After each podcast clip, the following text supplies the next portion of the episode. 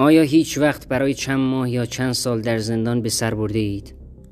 اگر این تجربه را داشته باشید متوجه می شوید که زندانیان در روز آزادی برای آینده دلهوره دارند.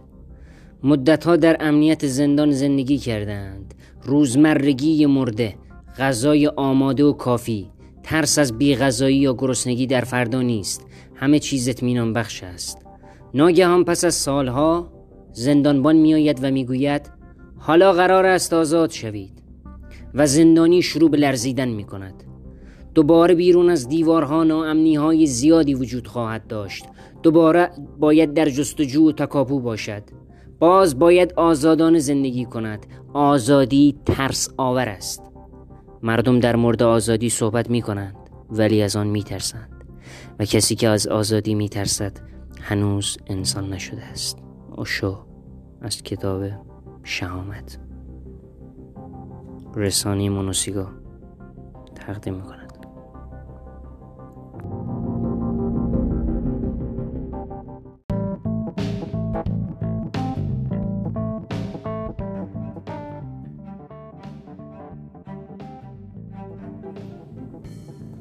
انسانی که در سرش زندگی کند ابدا زندگی نمی کند فقط انسانی که اهل دل است و آوازهایی را می‌خواند که قابل درک برای سر نیستند و چنان میرخصد که هیچ ربطی به فضای بیرون ندارد بیشتر زنده خواهد بود.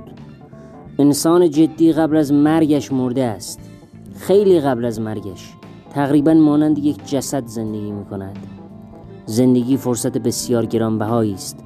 نباید در جدی بودن گم شود. جدی بودن را برای قبر نگهدار.